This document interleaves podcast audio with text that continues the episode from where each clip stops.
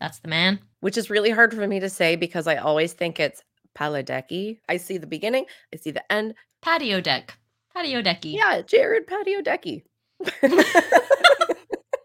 sure. Oh, hi. Hi. Long time no see. Yeah, we haven't been recording in a couple of weeks because of the holidays, and I'm happy to be back. Me too. Me too. um, Alan and I have been watching a totally different series. Well, we've been trying to get make our way through the Angel series, which I avoided for many years, and it's rough. I'll, I won't Oh, go no. into it now, but it's it's rough. It's rough. It's not at all what I was expecting. Um, but I've been craving the comfort and the excitement of Gilmore Girls. Yeah, this feels like real life to me again. It was like we Yeah. we've been recording, we did a Christmas one, and then it was Christmas holidays, and then now it's like okay, it's January, we're back, we're Mhm. recording again, and it feels good. You know, a lack of Christmas lights, just fairy lights, no Christmas stuff behind me. Yesterday we took everything down. And it was like, if I see a single green or red thing in the house, like it's gotta go. I get into this like tunnel vision where I don't want to see a Christmas thing at all, at all. It, everything goes away, and then I really, really want it back around mid-year. But but when I'm done, I'm done. Fini. Well, we're getting into winter with the Gilmore Girls, though. We're getting into Christmas yeah. season. Yeah, we're just gonna- yet, but We'll just sort of ease back a bit, you know, pull ourselves Yeah. back a few months. So we are the Belladonna Watch Club. Get cozy with us while we dig into iconic shows and movies that one of us has never seen before. So we are back with our regularly scheduled Gilmore Girls. We are on episode eight of season one. Um, this is Love and War and Snow.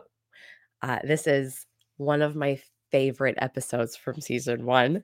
I love I it. believe I love it. it. I love it. What did Mhm. you think? I I feel like I'm actually witnessing now what the Gilmore Girls is for so many people. I, I'm now in the like the comfort show, the cozy, the the the the show's whole sort of personality. It's all in this episode. And I really, really enjoyed it. Um for a number of reasons. But yeah, I I get it. I get it. Yeah, it's you get a really big dose of of all these different Gilmore Girls kind of tropes or isms or just what's the word I'm looking for?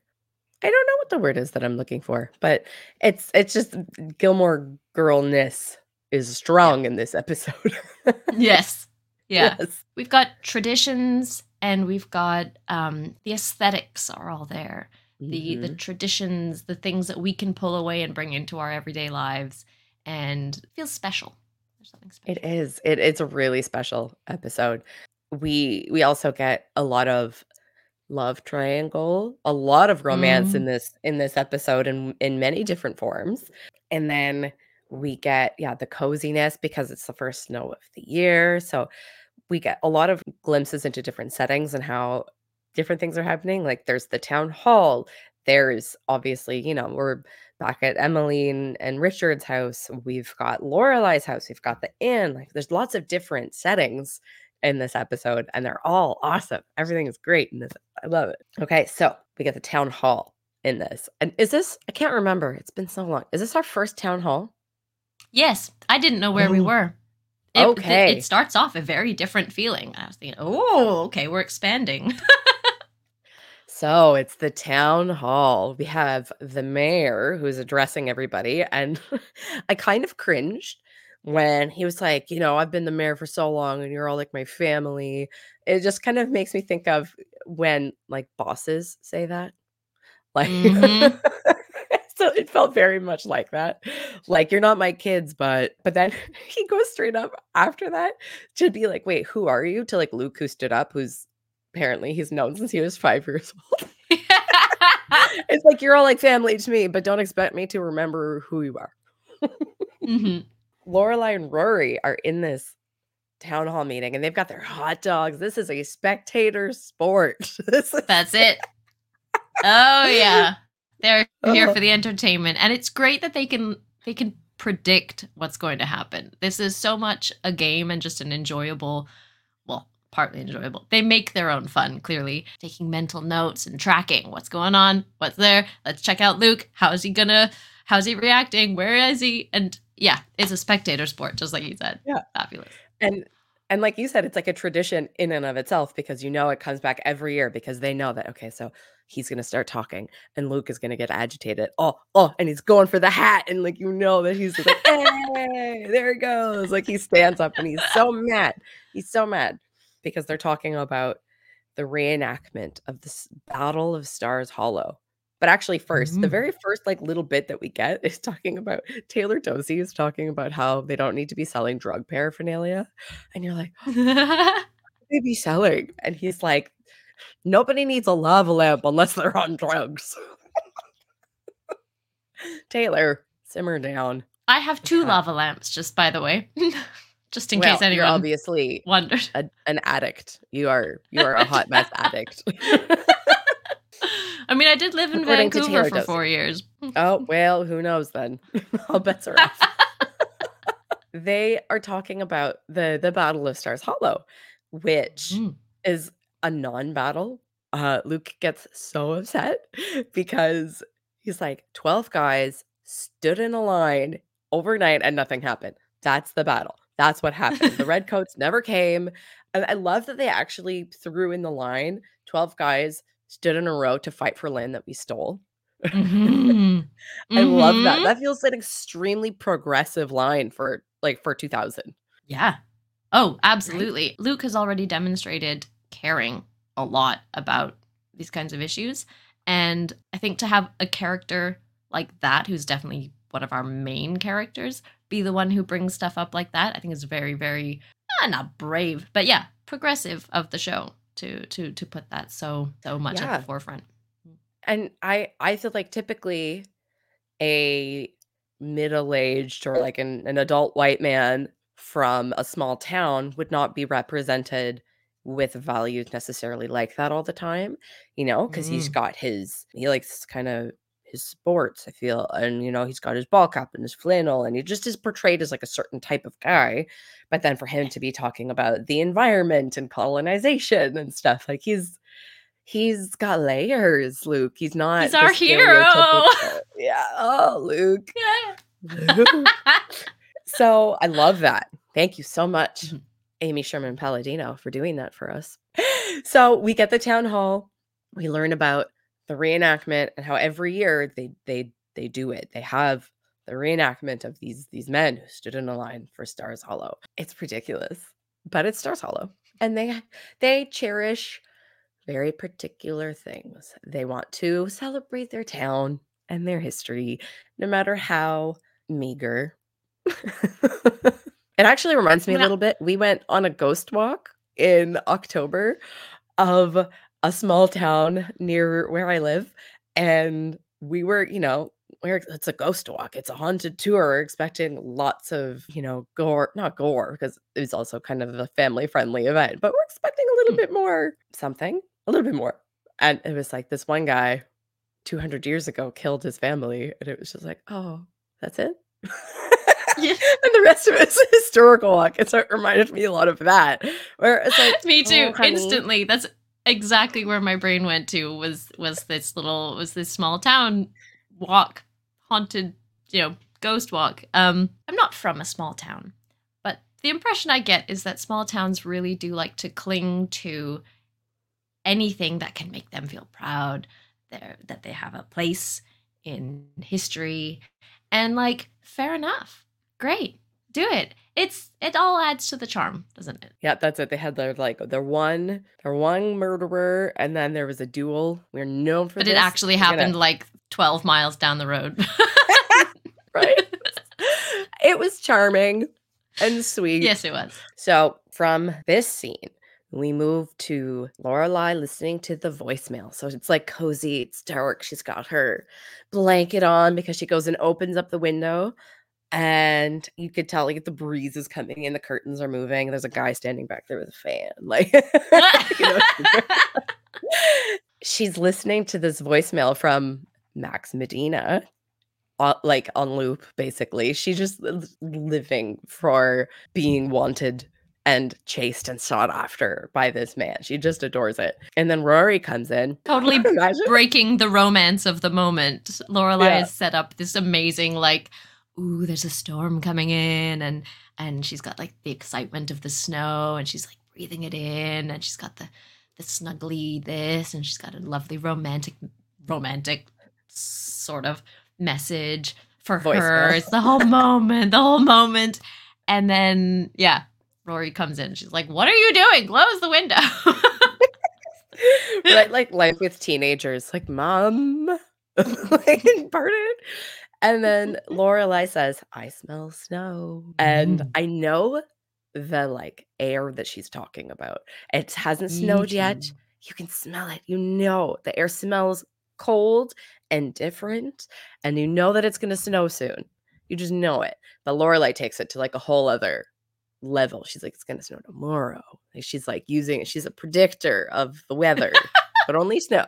Again, you know, this is like a song and dance that they've done before where Lorelai starts telling all the reasons that she like loves snow. And Rory's like, I know, mom. All the best things in my life happened when it was snowing. you took your first steps, and I did this, and oh yeah, brilliant. But the honestly, the smell of snow is something that I I really, really miss. Um, I live yeah. in England at the moment, and for the past six, almost seven years, and I, I miss Ontario winter. I I can't believe I'm saying it because Ontario winters are deadly, but I really miss it. It's a completely different kind of feeling, and I really, really crave that. Yeah, the the crispness, and very often you'll get a clear sky, mm-hmm. which is like what? England does not get a clear sky ever. Um, but I miss that. And like I, I have a picture in my mind of like thick, hard snow and blue, the bluest blue sky. And the air is still and it's crisp, but it's like fairly dry. Oh, oh, oh. and then so you get the nice crunch sound of the and when snow the when snow, you walk on it. Oh. Yeah. Mm. And when it's that cold, the snow is like fine and it sparkles. Especially even at night, like you see with that dusting in the in the streetlights, the snow sparkles. It's beautiful. That's when it's like Mhm. 30 and it is extremely cold. Like it's not gonna snow when it's Yeah. that cold because it's too No. cold to snow. Because when the sun is out or when this there's no clouds, it means it's gonna be heckin' cold on the ground. But This is Canadian science, by the way, everybody. Canadian science. Yes. but you know that if it's cloudy, it's less likely to be as cold. So it's deceptive because it's like February in the sun's out. You're like, finally, oh my God. And you go out and it's like minus 30. Like, why is the sun lying to me? and all terrible. your nostril hairs freeze. Oh, oh my, my, gosh. God. Try to breathe in and your nose like gets stuck. Mm-hmm. Sorry, mm-hmm. listeners, for that horrible sound I just made. But yeah, so I 100% know the the smell that she's talking about.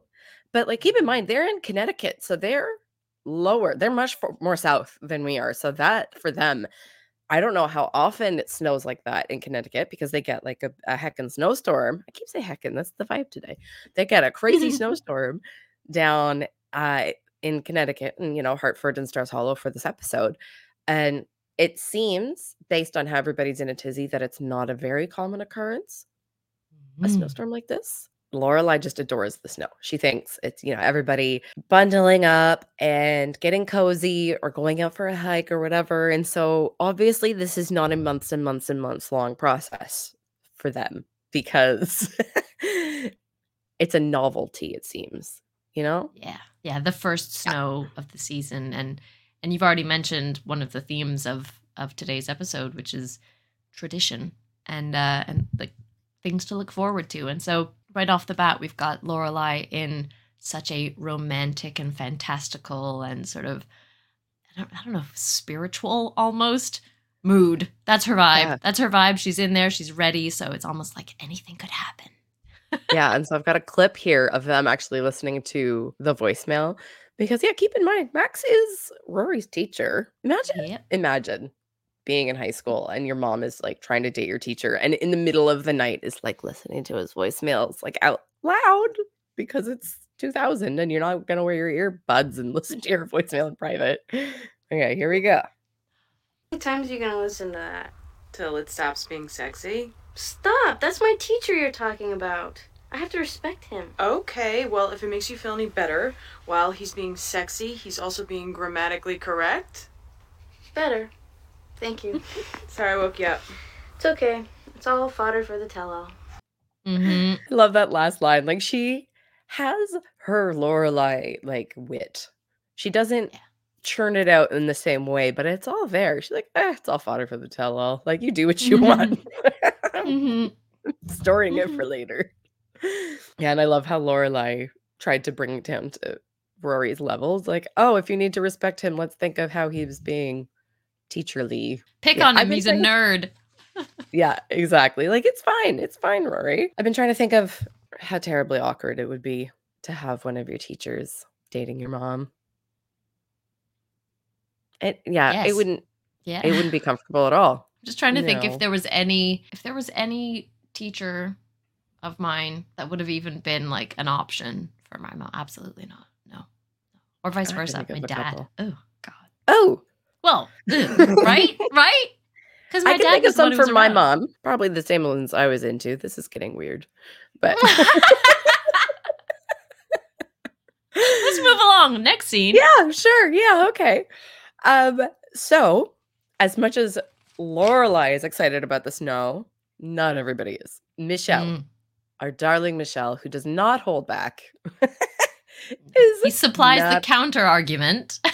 yes, he's not excited about the snow at all. Lorelai is like, oh, we should like trying to prepare the inn because she thinks everybody is gonna want to be out in the snow and be as excited as she is. And we've got Michelle here, does not hold back. In case anyone wants to hike. You do know that not everyone finds the idea of being pelted with frozen water appealing. I know, and how sad for them. The thrilling sensation of getting lost in a blizzard, of freezing to death in the woods and having to eat your friend's buttocks to stay alive, that is lost on many people. I am telling you, five minutes in a snowball fight, we could knock that stick right out of your butt. I love this. So she just takes him as he is. She doesn't Mhm. try to like tamp tamp him down or whatever. She's just like, "Oh, you." And he doesn't get offended that she tells him that he has a stick in his butt. Like they just let each other in this whole show. Everybody's just allowed to be themselves and have their personalities. And he takes his nice go. little jab at American history and like the Donner family, the Donner Party history. Like, hmm, Yeah. good for him. And so we're at the Independence Inn. Rory and Lane walk in. And so Lane is trying to tell Rory all about her new crush. And Rory is just like out to lunch. She is not paying attention. She's looking for her notes. She isn't listening to a word that she has to say. And you can see Lane is just so crushed. And she's like not getting mm-hmm. mad at Rory, but she's also not hiding the fact that she's upset. She's like, Rory, listen to me. This is important to me. Like, hmm It's really interesting seeing the two of them being at different stages of attraction and like guy interest. Rory is in the first steps of her relationship, but Lane is still like the distant admirer.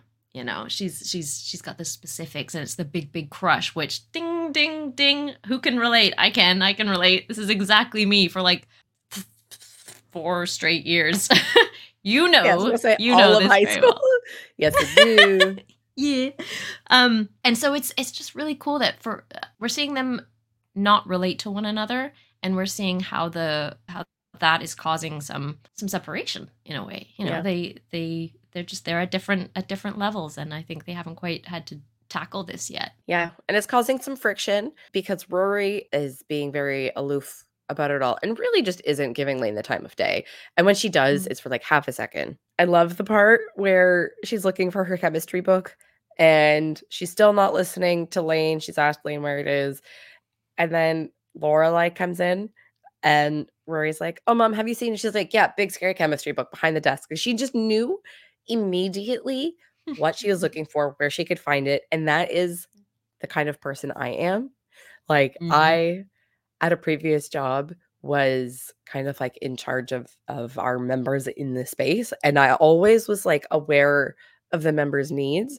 I would see somebody like kind of looking around and I would like pass them a pen and they'd like, How did you like this is crazy? And so that was like, Oh, that's me. And I want to be that mom. I also want my kids to take care of their own stuff and not be that mom. And it's a very hard place to be.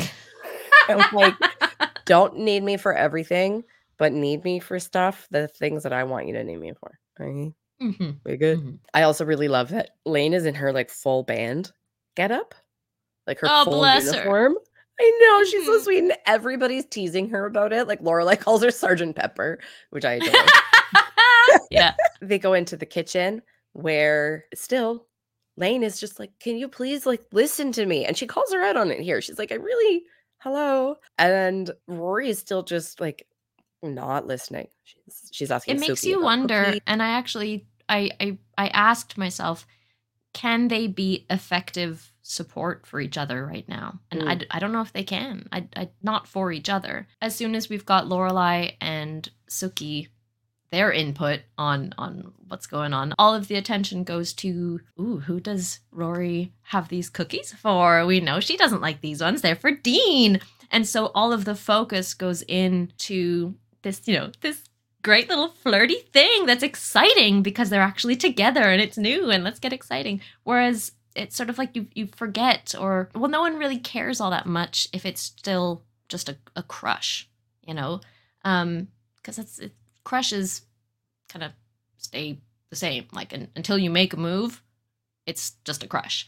Um, but it's still really really heavy and it's an investment of feelings. So I really really feel for Lane throughout this whole episode but here especially it's like yeah i'm excited for you too in your new relationship but i'm i'm in distress here and Yeah. and it's it, it's it sucks it sucks and i think she plays it really well Yeah. I like that she isn't just being meek about it necessarily because some people would just be like, I'm okay, I'm just not going to say anything. I don't want to get into it and like rock the boat or whatever. But she is trying to stand up for herself. She is trying to mm. speak up. She is trying to ask for her friends' attention. And like, you can't help but feel for Rory too because she is overwhelmed.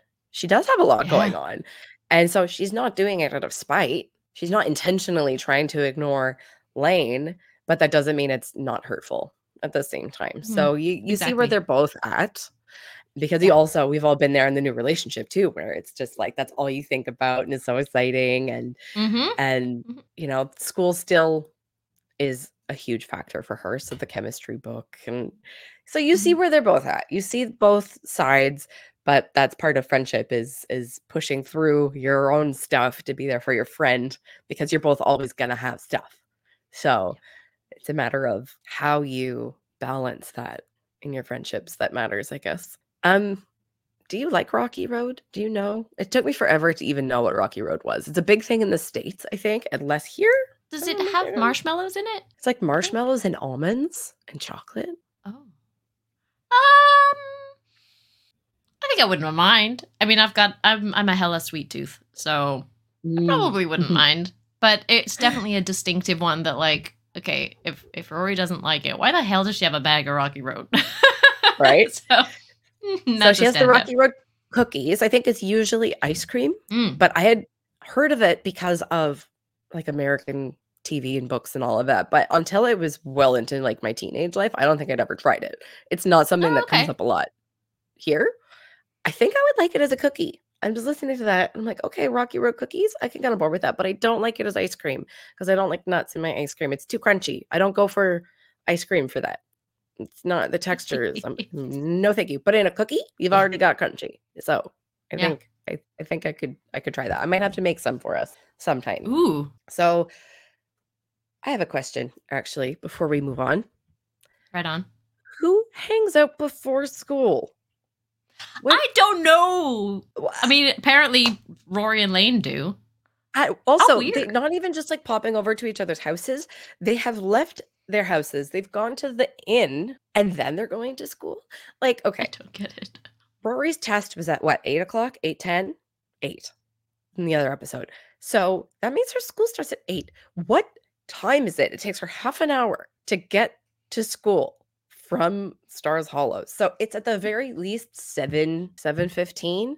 That means they got up at what 6? No teenage girl is getting up at 6 to go get ready and meet your friend like at your mom's work. Cookies or not. Like I don't understand the time TV time math here.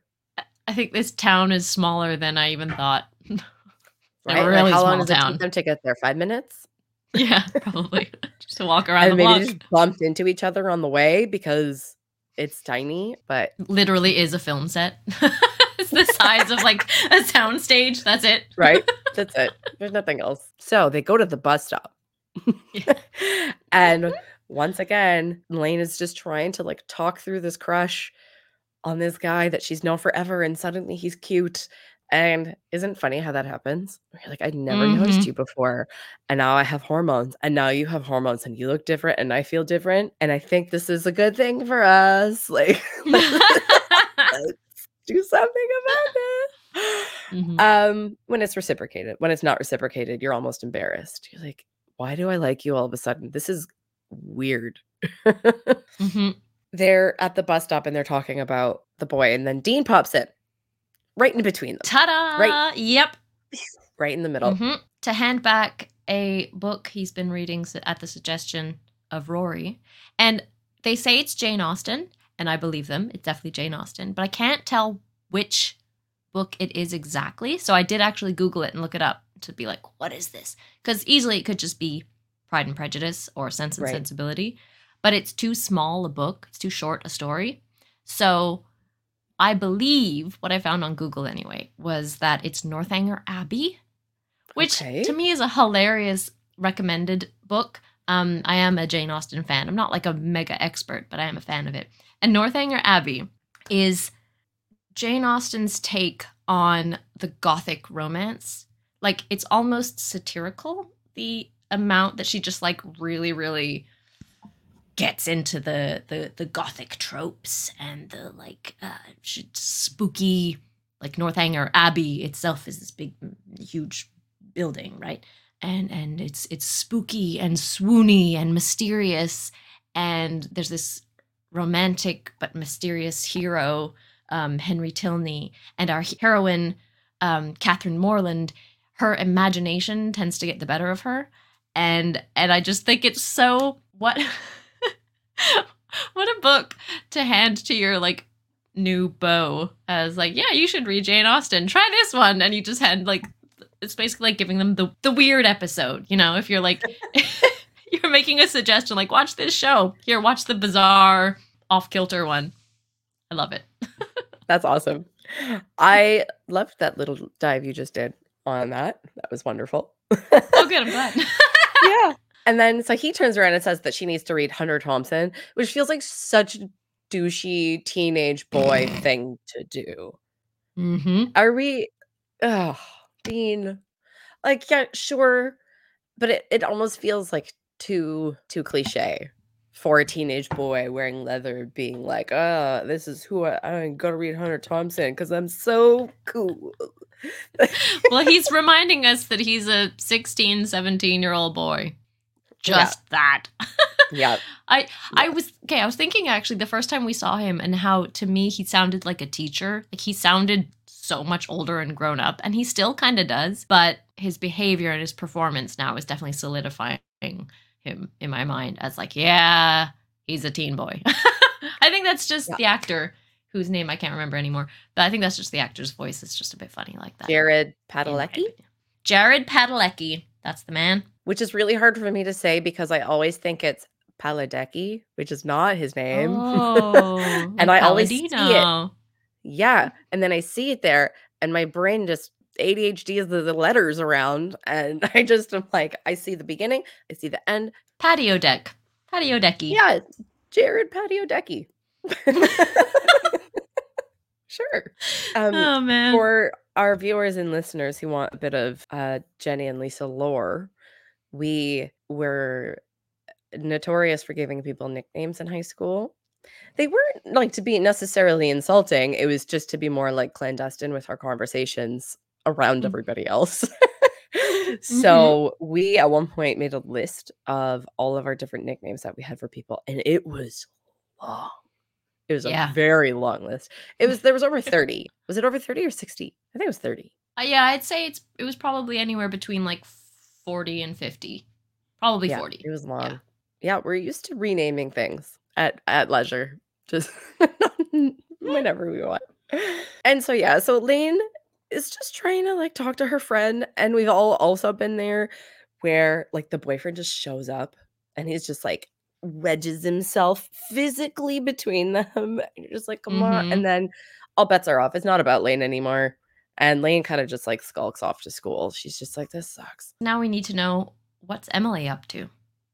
Yes. I don't know how to say this without making it seem like I have the same relationship with Emily or with my mother as they do. But Oh. boy, do I feel this where you're just like enjoying your life, having a nice time. And then there's like a phone call from your mom and you're like, oh, for fuck's sake.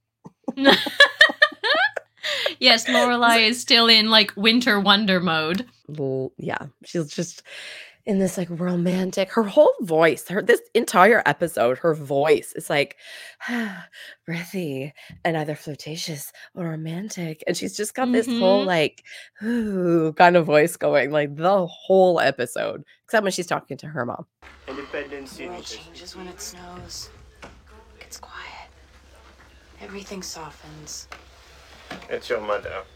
And then the rain comes. just the like breaking of the of the daydream of the fantasy. Just like, Mhm. oh boy. you know it's not But it's go well. So- Emily in casual mode almost. I was startled by her outfits this episode. Yeah. She's like she's in like cozy cardigan and trousers.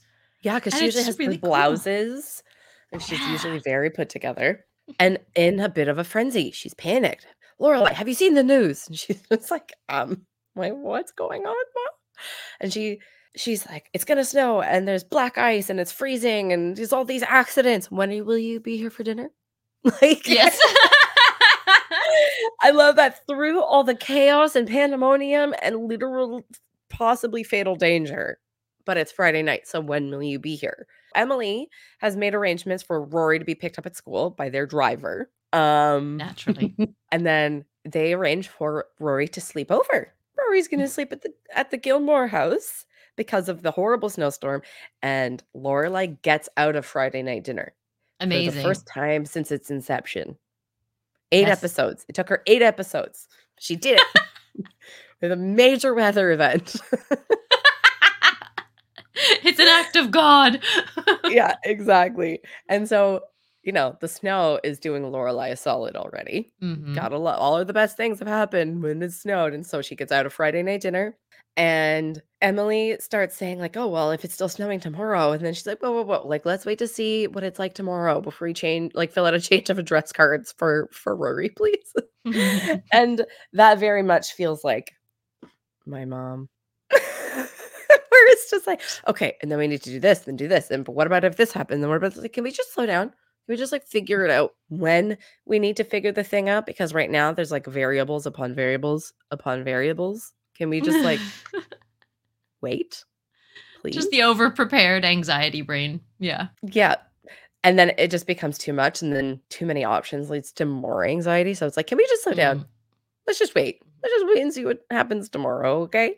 So off they go for the little plans. And we see Lorelai walking down the street, bumping into Luke. They had a little chat, and then the reenactors appear. And they list off some of the different people that are in this group, and it's like the fire chief, the police chief, the, like, you know, the head doctor, whoever it is. Like, cool. All the first responders are here, and they're going to be out all night in a snowstorm. we feel safe. hmm hmm I love reenactors just for the for the record. Like I I think reenactors and that kind of like historian expert storytelling, pseudo expert storytelling. I love reenactors and uh I love that all of these guys they're still gung ho about it. Like I don't think anyone is being forced to be there. They're just like They're passionate. I'm going to stand out here. This is my history. I'm going to tell it. We have no audience, but I'm going to do it. and they're honored to do it. Mm. They're like proud and it's part of their heritage and their history. And some of them, I'm sure their dads did it. You know, Luke said his dad used to do it. And, you know, I'm sure his dad wanted to like pass down the reenactment musket to him. And he Instead, he was do it. buried with it. He was buried with it. He meant business about his musket, which shouldn't that be in a museum? Now it's just Yep. rotting in the ground with some guy. I'm just saying, culturally, that's not the best way to respect your heritage and the like legacy of this of this battle is by taking a piece of it with you. I'm just saying, Luke's dad, Mr. Danes. I disagree with it, that decision. so Luke invites Lorelai in for a coffee. It's snowing, and you think she's gonna do it because she just seems casual. She has no plans. Yeah. She just says, No, thank you. I'm going to enjoy the snow. I'm going to go for a walk, enjoy the snow. And so she declines his offer to go in for coffee, which seems like a very fateful decision. Because I like the the the uh, sort of the movement of that little really short scene. So they're having one of their meaningful chats that they've had before. Lorelai is of course still in her romantic fancy zone, um, and Luke is typically our like logical guy. You know, he's a bit more sort of grounded, straightforward, logical talk. Um, but I almost think Lorelai has sort of, if she hasn't exactly won him by the end of the scene, like she's speaking in her romantic language, he's speaking in his very logical, straightforward, whatever language. Um, he doesn't. I don't think she like hooks him in. I think he decides to take the shot and be a bit romantic in doing the "I'll get you some coffee." Come on in and I'll get you some coffee. I feel like he makes quite a transition right at the end of that scene to just be like, hey, let's turn this into a little potentially romantic moment. She's in the zone. I don't need to be worried about these reenactors and these guys. I'm, I'm done with arguing about that. I'm done with being upset about that. Let's turn this around.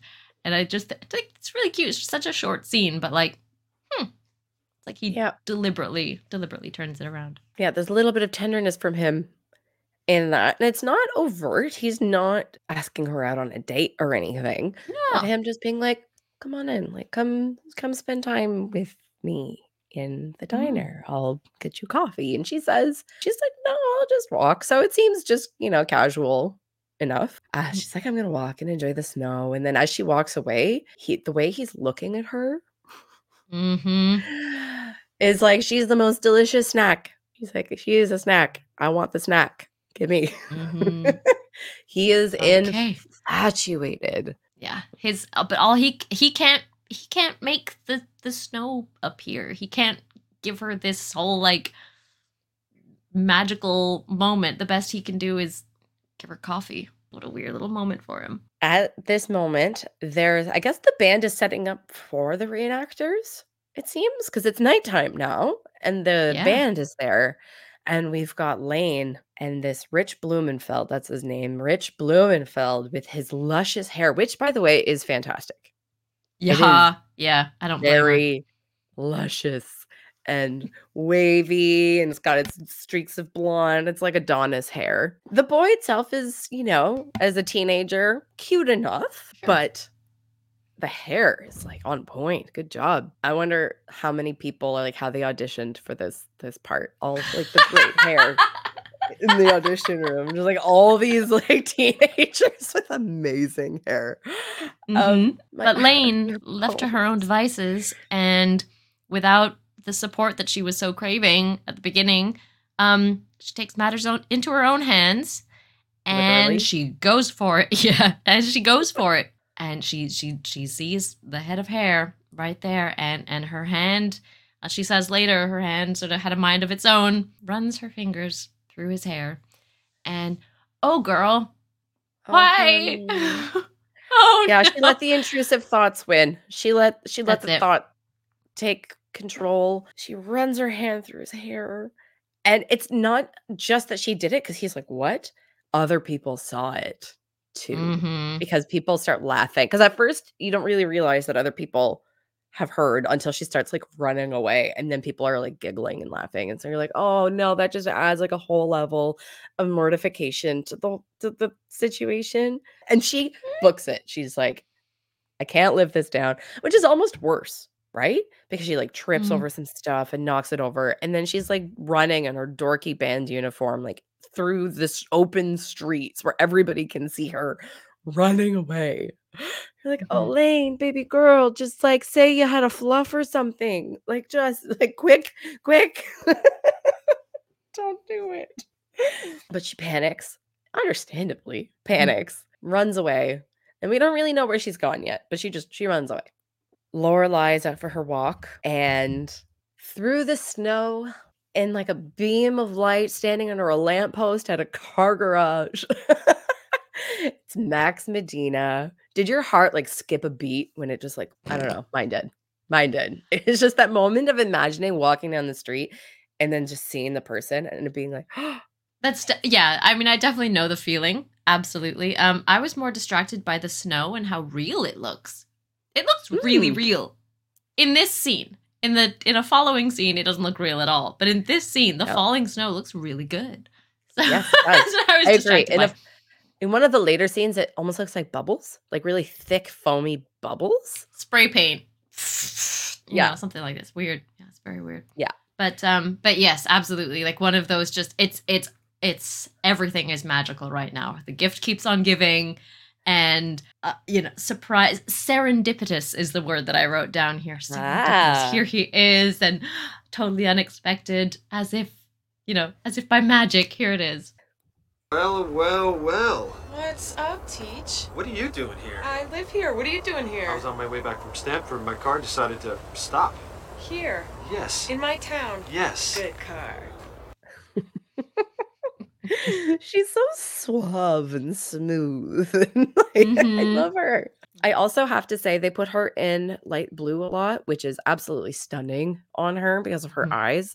Even in the dark, somehow it makes her eyes just like shine and pop. It's uh, incredible. Her interaction, all of her interactions with him, she's it's almost over the top how smooth and flirtatious they are, where it's like dripping with flirtatiousness and sensuality. And they just are like, it's so much, it's so much fun, but Yes. it's just like over the top.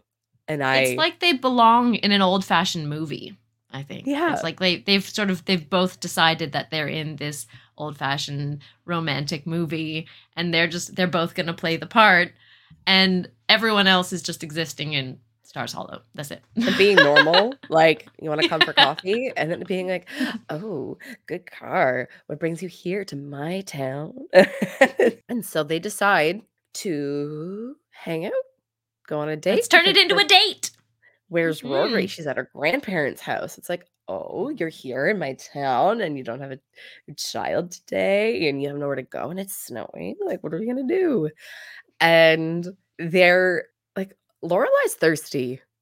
She wants it. She wants him so badly, even though she is showing like so much restraint by like not calling him back or it not working out or whatever. And so she's like letting this tension build up. The sexual tension is so palpable in like the whole episode, but Mhm. she's letting it build. She's like living for it because she knows that it's building for him too. The longer that she like lets it all dry out and keep him guessing, the more fun that they're both having because he's Well, and totally she's- game. and she's had the time to have the the voicemail play over and over and have his voice in her head and and his sexy voice sexy voicemail but i don't he doesn't have that so she she's been able to play around with that and have it like i was about to say fester which is absolutely not Ooh, the vibe we're not going for but she's it's it's had time to um to um no, that's still kind of gross. Marinate. marinate. Yeah. Marinate and saturate itself and drench itself in her brain. So, yeah, so she's in exactly the right state of mind for this. And uh, I like that he he meets her right there and he's like, "All right, okay. Okay, let's jump right into jump right into our little play along thing." Meanwhile, Rory is over at the Gilmore's house, and the cook, Florence, who Richard was like, the hell is Florence?" Uh, Florence, the cook, is unable to make it because of the storm, Mm. which sends Emily. She has no idea what to do. Imagine being so rich that you don't know how to cook for yourself at all. And I love Richard's that. completely like completely clueless suggestion of like, "Well, let's go out to eat." No. Were you paying attention? No, he Richard. absolutely is not. He does not care. He's not invested at all in this. And I have a little clip here of how like non-caring Richard is of this whole scenario because yeah, Florence isn't coming. Emily, they're like two opposite reactions of this because it's like Richard is not paying attention. He does not really, and then Emily cares so much, and she's panicking and freaking out. Uh, we'll figure something out then. What? What will we figure out? Well, I don't know. But I hate the damn snow. So the first thing about this scene is Richard says, "We'll figure something out." Well, showing zero effort to figure something out. He is like, like, we'll figure something out. It means what? You'll figure something out? Like, oh, we'll figure something out. Inactive, completely inactive in the problem solving of this moment. Mhm. Um, I love how we have the beautifully stark contrast of Lorelai and Emily when it comes to their attitudes about the snow. Obviously, Yep. they're going to be polar opposites. Of course. I hate the snow, she says. And she just she's so upset about it.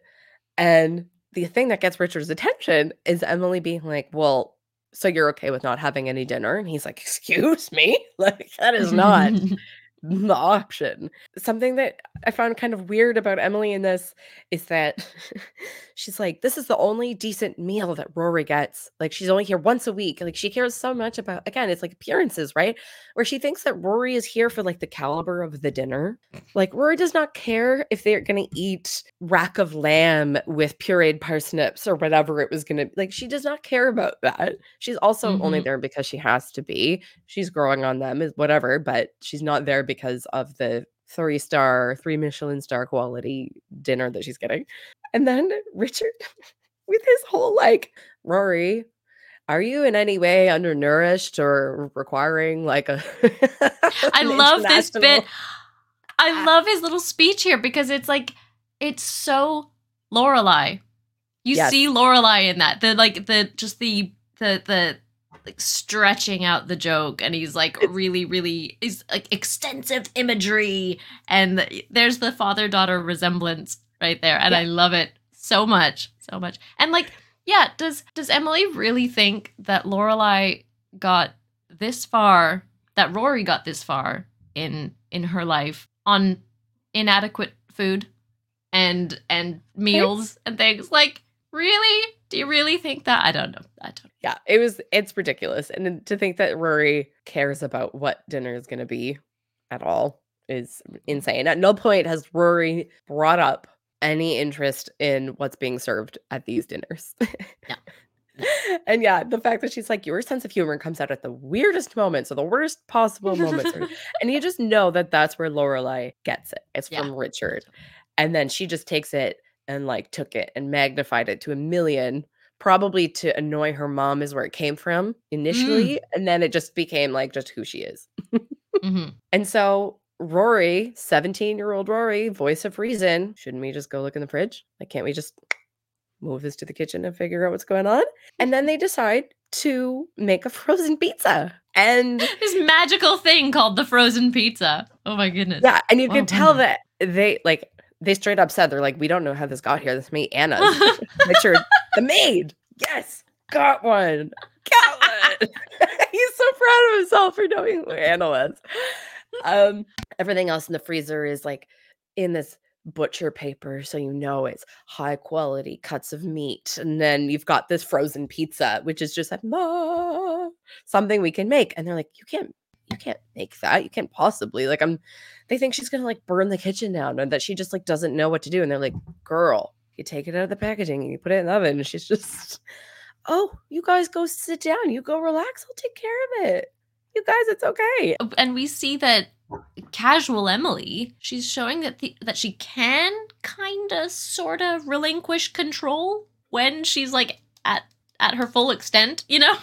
Yeah. when she's Oh, up against right. the wall and it's We'll frozen pizza or nothing.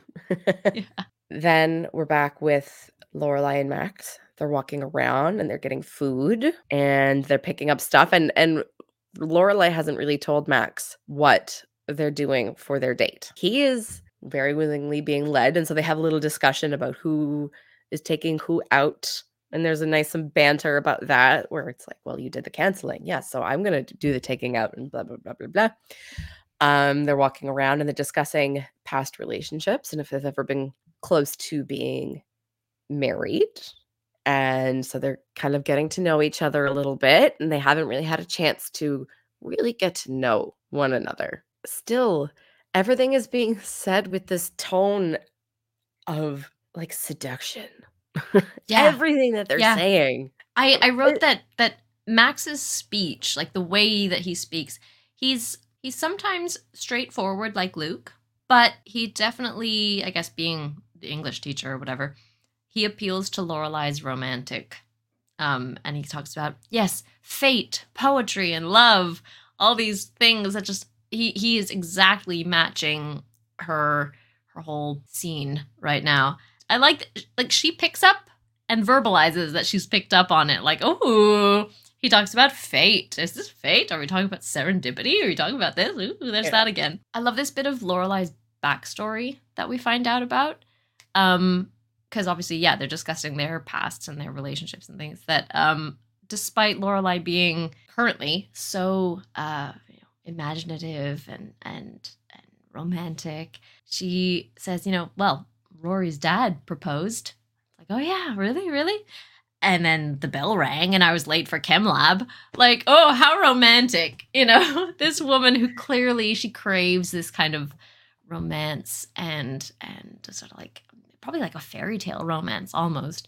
Or she seems to anyway. Um, that her one time being proposed to was in high school before chem lab. Like, come on. Yeah. Come on. Oh Yeah. man, the poor thing. Oh, this is the scene where the snow looks less real. I think the snow looks Oh, like okay. spray foam. Interesting. covering I didn't the pick up on it on chair. It's really bad. The I snow has stopped falling. It's just like it's all collected now by this point.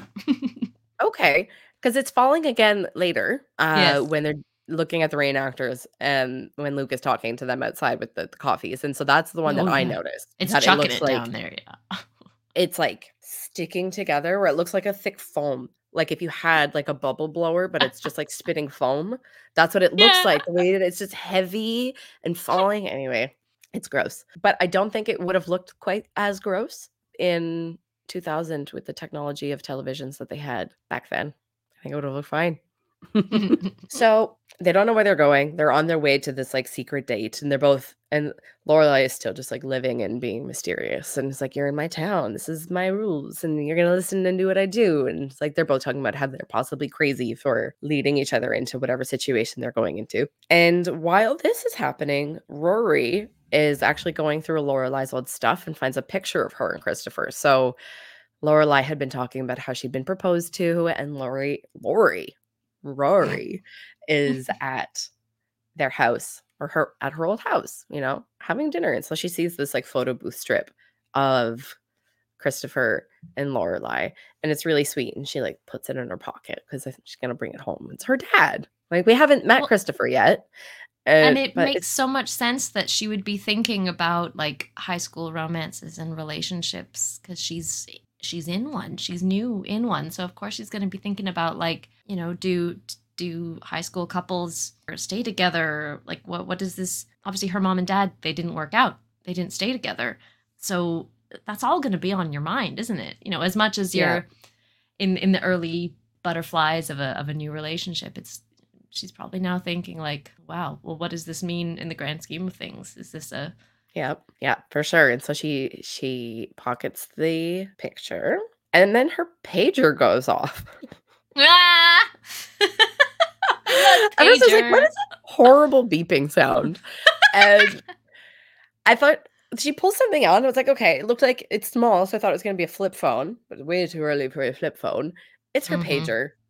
And so she calls back, and Lane is at her house. Lane found refuge and solace in going to the Gilmore's house. And she's like, Where are you? She's freaking out. And she's like, Well, you know, I'm at Friday night dinners. And then Lane just like reams her out. She's like, You're always at like, I know you're at Friday night dinners, but you're always at school or at Dean or at dinner, and I you're never here. I need you.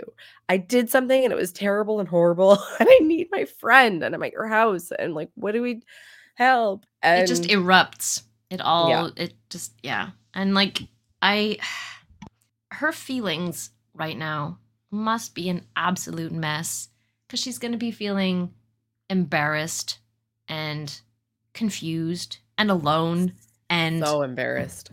just nervous and maybe abandoned even like because i'm thinking who does she have at school now anybody I don't know. I don't know. I don't think so. It doesn't seem like it. Seems like, you know, she's the nerdy Korean band kid who has a really strict mom and they're super religious. And like that doesn't exactly, you know, invite popularity amongst no high school kids. yeah she really at this moment needs someone to be be giggly with she has no one else to be giggly with and so all of her like through the day thoughts about this crush of hers they all have to stay locked in her brain like she can't just sort of you know at, at the end of science class talk about oh my god oh my god did you see him here like that's what that's what Yeah. helps you get through it but Or even write a note. herself. You know, like you can't even like pass your friend a note in class. Yeah. She's so- definitely like at the end of her tether and has just she she's very upset. Yeah. And she low key, or maybe not low key, but she like blames Rory for her doing this, which I think is a stretch. I agree. Yeah, yeah. Th- yeah this You is. I think it, she she definitely ex- exaggerates it, um, but in a way that makes sense for a very confused and upset teenager. Yeah. Where if she'd been able to let out all of her pent up thoughts, maybe she wouldn't have just like bubbled over and done the thing. no, definitely. So they're trying to talk, and then the snowstorm cuts the power, the phone lines down, and the phone call gets cut off. And Mhm. so that is, you know, have to to be determined how that call is going to go a little bit later on. And so we've got Lorelai on this date now with Max. Like she brings him to they have like a small movie theater. I believe it's in a bookstore. If I'm not mistaken, they have like a movie theater attached to the they do like a movie night at Mhm. this bookstore. Lorelai is just being so obnoxious. And I love that Max is like, wow, you're really annoying. like yes, because that's exactly what I was thinking. I'm like, you are talking a lot. Wow, I don't want to go on a date with you. But then they address it. They both address it. Absolutely. And I love that because she's like, well, you need to know my flaws as well as my attributes. And they, you know, get into this flirty thing about, well, it's good because if, you know, you're thinking about a woman who has so many good attributes, you might think that they're perfect. And then they have a kiss, a little smooch at the movies.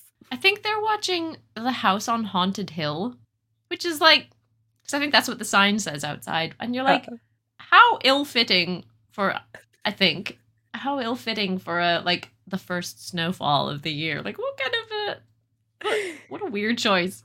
I don't know. It was probably already decided, and somebody takes their job picking the movies very seriously and wasn't going to change it for anybody. We're going to make a Or- spooky stay indoors and cuddle, and we might be surprised and suspenseful and something like that.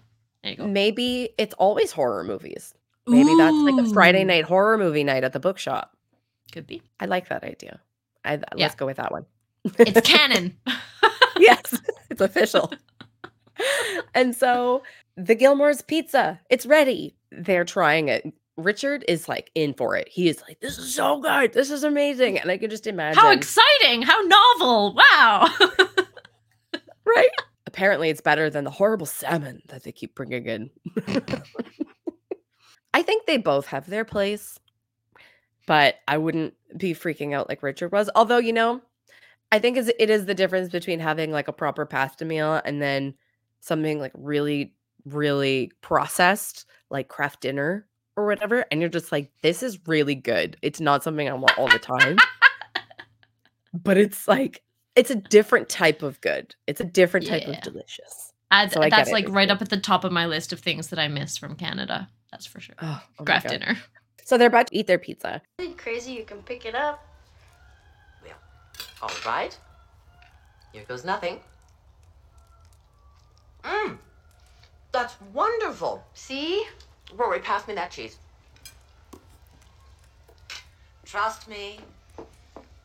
It makes all the difference. So Richard was on board. Emily was not. She took one bite and then it was too hot and she freaked out and put it back down and didn't want to eat anymore. She's like, No, I'm fine. I'm just not going to eat. Like, what the hell, girl? Just eat your pizza. Rory talks about how they have uh, pizza all the time or frozen pizza like all the time, and her mom doc surges it up. And one time Sookie came over and they put foie gras on it, and that's when Emily like perks up, like, "Oh, how was it?" Rory's like, "It was good once we took the foie gras off." and so she's like, "No, but trust me with this. Trust me with the parmesan." So she goes over, puts the parm on Emily's pizza, and then Emily like gets up like it was her idea. That bugs me so much. She's like, "Oh, Richard, you need to do this." Like, excuse me, you did not. She's caught up in the excitement of the deliciousness, of course. It's just like, oh my goodness, this will change your life. Oh my word. But it's great. Like thought- this is yeah. she's so much more relaxed than we've ever seen her in this scene. And like, I think it's great because so. She's resisting. Oh, yeah. She want to be relaxed. yeah but but like as soon as she's there it's like well hey Mm. there's there's no staff around i have not like none of my staff um lorelai's not even here if it weren't for rory it would just be me and my husband but like but rory's here and she's injecting this kind of like youth energy and we're just oh okay okay oh let's go and it's like she's free to just sort of be emily the like emily not you know mrs gilmore. She's emily. And I like how, that that this is how the scene starts, um, is with the pizza, and then we sort of we start to have a bit of a an, an opening up, and we get to sort of uncover a little bit more of Emily, and we see the woman behind like the gloss and the facade of her of her properness, and you know, and of her her button up suits and whatever.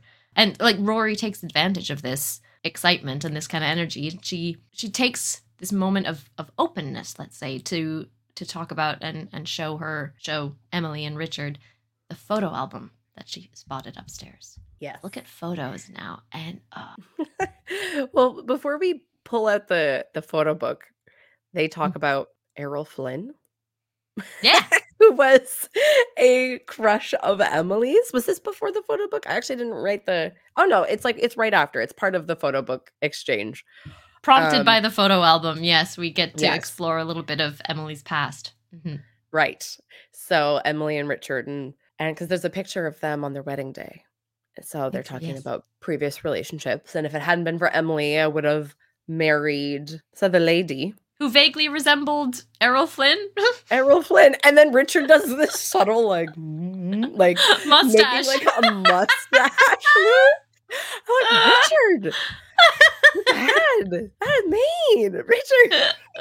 I feel like that's a me feel bad. long-standing joke of theirs. You know, that's a, a long time they've been making that little joke. Like, remember her with the mustache? Errol Flynn.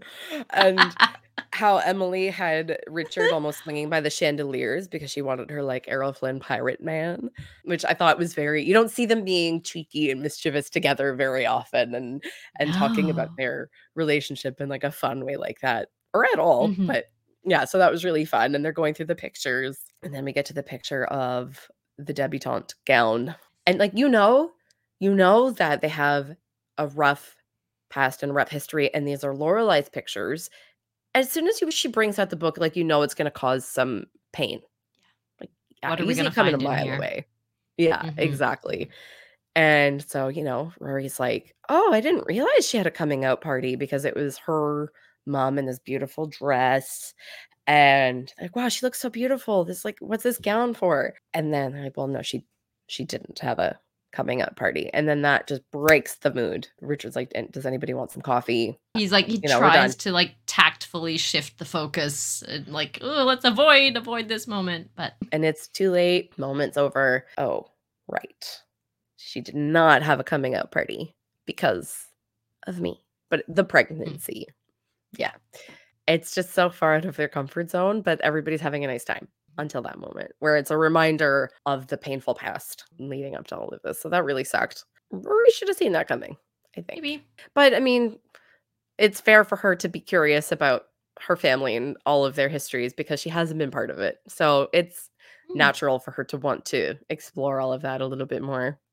Yeah, definitely. It's again, it's it's her sort of extending the um invitation to to participate in in her life or like e- extending the invitation to to interact with her grandparents. Like um we saw a few episodes ago when it was her birthday party, the birthday parties, and despite having just been essentially scolded by Emily, she still says, "Hey, I'd like you to be at my at my birthday party." You know, the other the the, the proper one.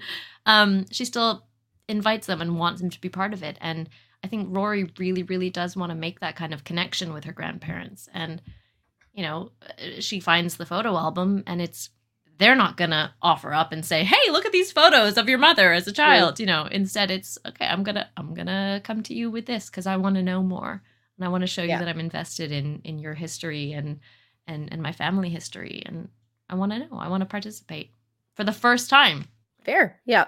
Makes sense. Meanwhile, we have the snow coming down again, and we've got the reenactors outside. And Luke, despite all of his harping on everybody, he sees them standing outside and they're freezing cold and they're stomping and they're, you know, going to be there all night. And so Luke brings out this huge tray of coffees. It's got a dozen mm-hmm. coffees for them.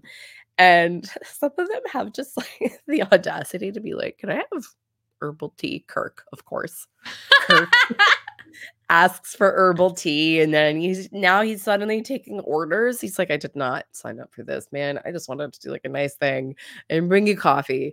Okay. What does everybody want? He's like, So I'm coming back But with some herbal tea and some coffees. it's great because he doesn't like you know he's all he's he's he's done the action of like what i'm i'm a sweetheart inside okay i can't help it i can't help it and he doesn't argue with them you know as soon as it's like well actually can i have herbal tea can i have cocoa you know he doesn't fight it he just goes "Uh, okay all right yep yep sure sure let's let's make them as comfortable Yeah. he is I, I wrote down that luke is a sweetheart wrapped up in cynicism Yes. I, th- I think I think that's pretty.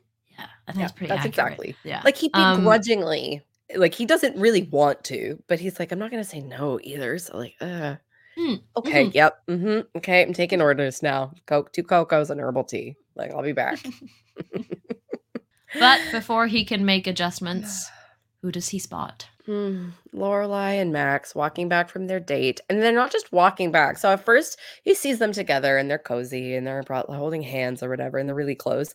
And you automatically are like, oh no, ouch, that hurts. Mhm. And then they start kissing, and then it's like, oh, ouch, oh no, oh you The feel whole so world bad. stops for Luke. Oh my god. Yeah. And like you knew that he was into her, but you didn't quite realize to what extent. Maybe he didn't realize to what extent Yeah. until he saw them together because it's a small town. If somebody's seeing somebody, typically I think everyone would know about it. So this feels like completely out of left field, completely out of the blue. There's this man that he doesn't know. Nobody's seen him before. Suddenly there's this stranger kissing his Lorelai. Mm-hmm. and it just hurts. It's like a visceral ouch, big pain. So they're having a great time. Yes. Luke is not. They go back to Lorelai's house, and Lorelai kind of freezes on the porch. And this is what I remember from Lorelai and her dating history. So that's why in the first episode, when they're like, "Did you do something slutty?" and everybody's laughing, it's Lorelai being like, "No, I've never. I didn't think this through, and now you're here, and you're at my house, and I don't invite men to my house, and I've been on mm-hmm. dates, but they've never been here." And this is really foreign for me. And even though Rory's not home, it feels like it's her house too. And I'm inviting somebody into her space and it's her mm-hmm. teacher. And she just kind of gets a bit weird about it, but they talk it through. And Max isn't being pushy. He's just trying to help her kind of like logic through it. And he actually, he's like, no expectations. Come in for coffee. yeah. That's it. Like, Yeah, I agree. He's not actually being pushy, but he is, I think, not just being encouraging, but he is gently encouraging her to sort of test her boundaries because she has set Mhm. up these rules for herself that we're we're learning about what these rules are.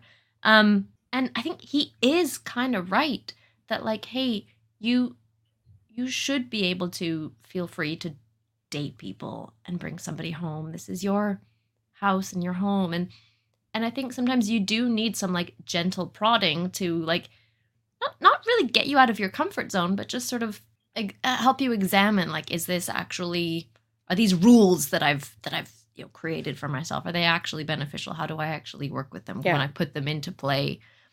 Does it work? And and so like I, I her her resolve is being tested, but I don't think yeah, I don't think he's being pushy. I think he he is being encouraging. Yeah. If she did just totally shut him down right there, I I don't think she'd be all too happy about it later on. I, I think No, because the be the second opportunity is there. She has the house. Mhm. They had a great night. It's snowing. Like you can't just turn a man away because of a rule that you set up when you were a single mom of a young child who would maybe not understand why somebody that they had enjoyed being around was like not there anymore or whatever, you know?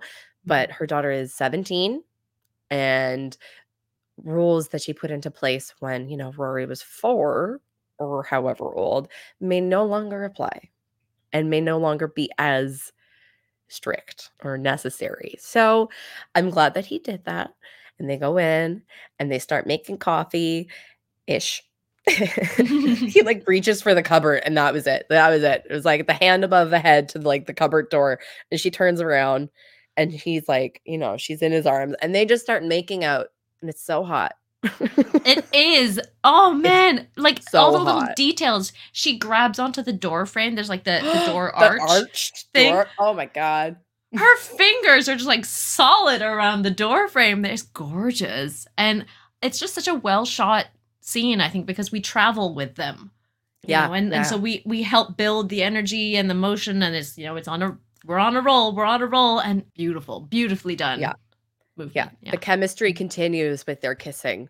Like Mhm. in like the chemistry with the actors too. Like this is just such a well done dynamic. It was so hot and you you're just like rooting for them. You're like, "Get it, girl." Like yes. Mhm, mhm.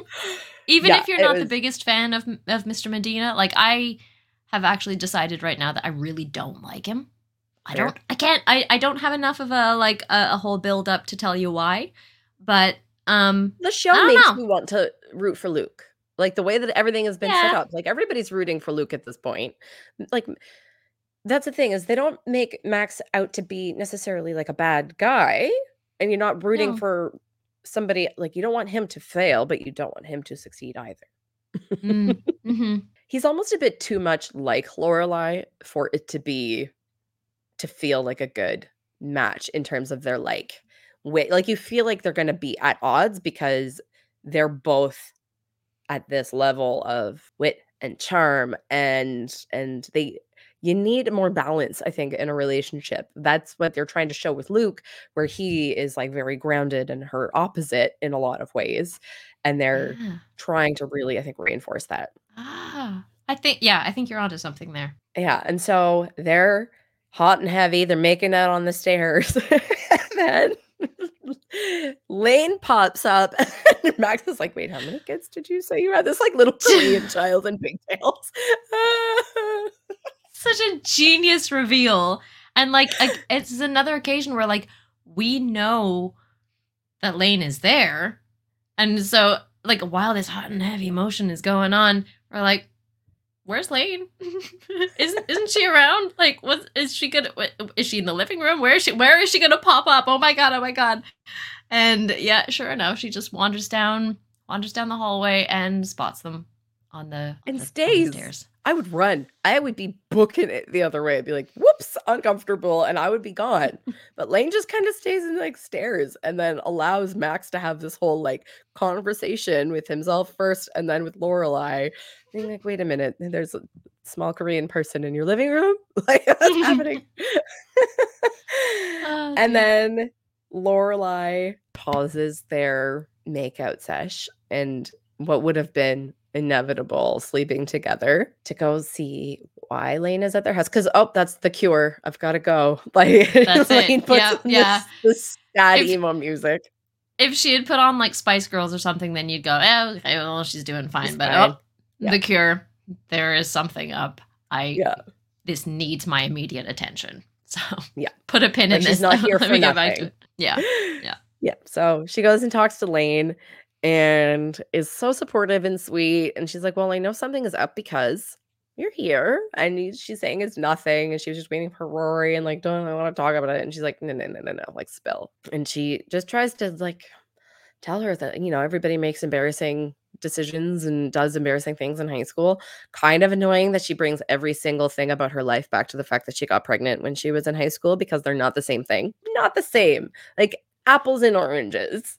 Yeah, Like- exactly. Well, th- we get a we we're sort of confronting these different levels, very different levels of what Lane calls really stupid. Like I did something really stupid, as in I touched a boy's hair. I ran my hand through his hair. Oh my god, it's really really stupid. I it's definitely like Lorelai's attempt to put it into perspective for her. It's not the same level of like humiliation and embarrassment necessarily. I think it's different. It's different Mhm. because it's not like a But- conscious choice that you made that is public and you'll have to deal with the fact that you touched a boy's hair without his consent in like a very erotic like manner. I feel like It- though if if Lane like not that Lane would ever be able to go to her own mom about this, but like if Lane went to her mom and her mom found out about this, it would be as quote really stupid as, you know, messing around with a boy. Yeah, Like, it and would be the same like kind of level. camp by now. Yeah, yeah, exactly. It'd be like you're you're not allowed at this school, girls only, wherever. Yeah. yeah, yeah, for sure, for sure. So Fair. Yeah. I I I think it's an it's an excellent Lorelai mom scene. She she and I I like how she talks to Lane not as like a small child or even like a sort of a stranger. She obviously her her her rapport is a little bit different to how it is with Rory, her own daughter, but she still talks to her from a mom point of view, but she's definitely talking to a teenager and not a child. You know what I Mhm. mean? Yeah.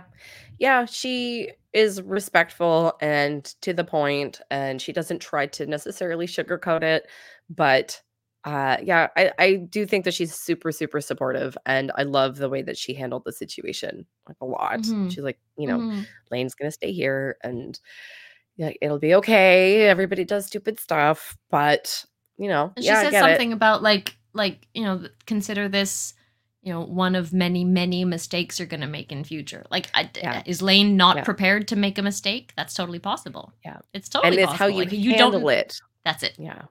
Yeah. Yeah. How you handle it that makes the difference. So Lane is staying over, and then that kind of puts a puts an end to sexy times with Lorelai and Max because she's not gonna sleep with him with Lane in the house. So can't send him out in the snowstorm. Max, you can just stay here. You're gonna stay on the couch. There's gonna be no funny business. But she runs her hands through his hair. She's Mhm. like, gotta Oh, know what all the fuss is about. Because Lane is like, he has good hair. yes, yes, yeah. He has. Well, I I mean, did we not mention Justin Trudeau recently? we did. And I he has the Justin it. Trudeau hair. Yeah, me He too. does. I think it's mostly the resemblance is mostly in the hair and like and maybe the nose.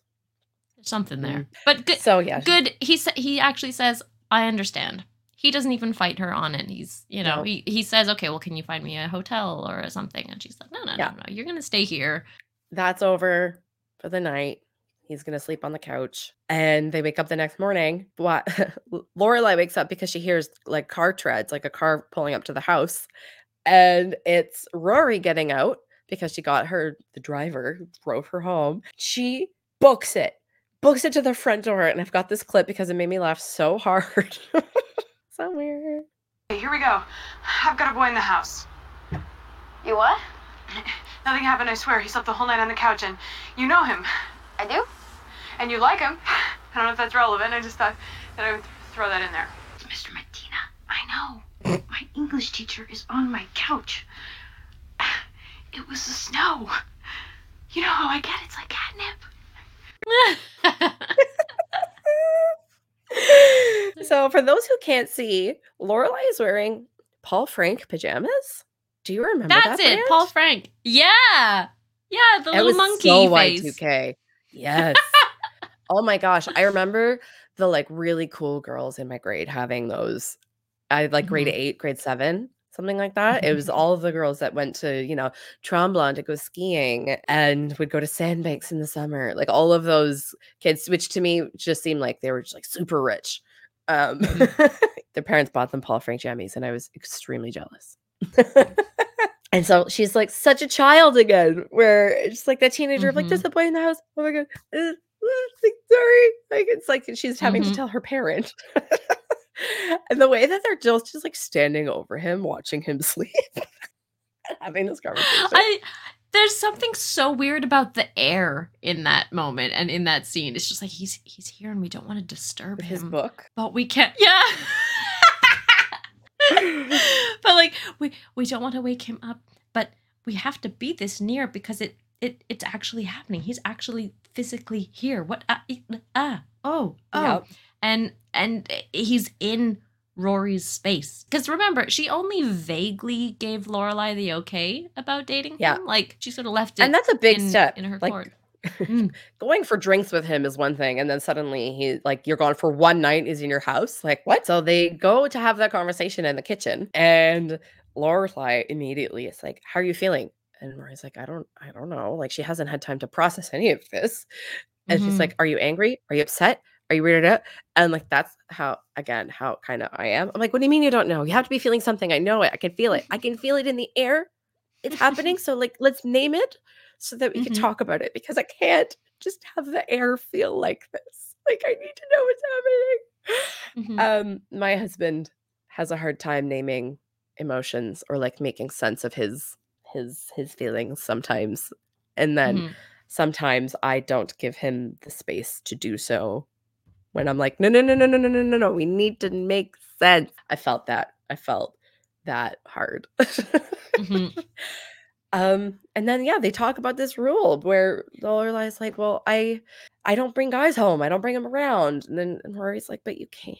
And that was so Yeah. big of her.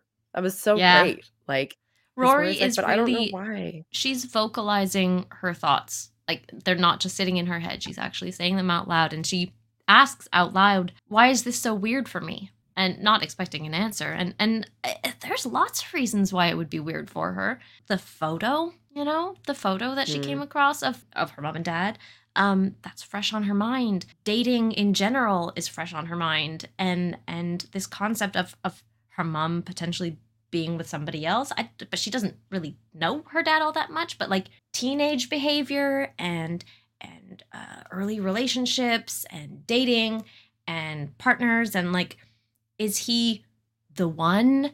Like Mhm. obviously, Like, do you love her- him? and she's her like, dad was not. Yeah, yeah, yeah. Do you love him? But she very quickly goes to that kind of an idea, and like, yeah, that's that's on her mind. It definitely is, as well as the whole thing of like bringing boys home. Like, not well, what it was just last episode where Dean didn't stay the night, but Dean was over for movie night. So like suddenly boys in their house taking over Yeah. their space. Yeah, it's it's gonna be weird for you, Rory. Yeah, and maybe Rory would have been more comfortable talking to her mom about Dean had she seen her mom dating. But to both of them, they both feel like men are this like external factor that cannot be we cannot pop our bubble. Like they cannot come in. No way. And Yeah, so both of them are feeling like they don't know how to navigate bringing significant others into their very insular relationship. hmm And she says in quite a quite a mature way. Um, Rory says, "I want you to be happy," and what I hear in that, it's unsaid, but what I hear as well is, "Please talk to me that way about my boyfriend. Like, Mm, how do you feel about him? I want you to be happy with your choices and things. Please talk to me that way about him." But not, you know, instead of this stupid cookie talk that Lorelai and Sookie were doing earlier of like, "Ooh, Dean, I've got the cookies for Dean and the da, da, da, da, da." No, mom, I'm 17. Treat me a bit more like a grown up. Let's actually talk more seriously about boys because this is how I'm this is how I'm thinking about it. Don't tease me about it, you know? they're they're talking in the kitchen and Lane pops out of her room. Yes. Lane is also here. Like what's happening? and uh, they have a they have a heart to heart and they uh they make amends is what I wrote. Is is they make amends. They've been able to Which- sleep on it, and Lane reveals, well, she declares that she she was wigged out last night, and uh, and she she says some of it was jealousy, and and it's good. She's been able to come down come down from it. Rory's been able to explain the phone's cut off, blah blah blah. I couldn't talk to you, and I I I, I really like how here we get sort of like a, a final button on this concept that's kind of been been showing up through the whole episode, which is the idea of like there will be others, like there will be other options, and there will be other boys, there will be other friends, there will be other choices, past boyfriends, future boyfriends, there will be others. There isn't just the one as much of a romantic idea as that is. And so, even though Dean being this new, really important thing in in Rory's life, understandably, um, he doesn't push out Lane's place. She's still No. solid. She's still like, I came first. important. Yes, exactly. Yeah. Yeah. And so the very last kind of shot of this episode is Rory looking at those pictures of of Christopher and Lorelai and kind of contemplating her mom in a relationship, whether it's a previous relationship or a new relationship. And I think it's just something that's so foreign to her that she's gonna have to wrap her head around. Yeah. Yep. It's on her mind. And she's 17. It's on her mind. And it's weird because it's not usually on your mind about your parents. No, right? exactly. Because in a lot of Yeah. situations, not obviously not all situations, but in many situations, uh, you've seen your parents in a relationship already. So it's not necessarily as novel as it is for for Rory. So yeah. Mm-hmm. That's it. That's the episode. Oh, it's this is pro- this. I'm, I imagine this is somebody's. This is many people's go-to cozy wintertime episode. There's probably I more, love it. but I imagine this is one of them. Yeah. All right. So that's us. That's us. Yeah, we have been the Belladonna Watch Club. Thanks so much for joining us today. We are back to our regularly scheduled programming, so catch us next week on Thursdays. We're on YouTube. We are on Spotify, on Apple Podcasts, on many different platforms, wherever you stream your podcasts. Bye bye. See ya.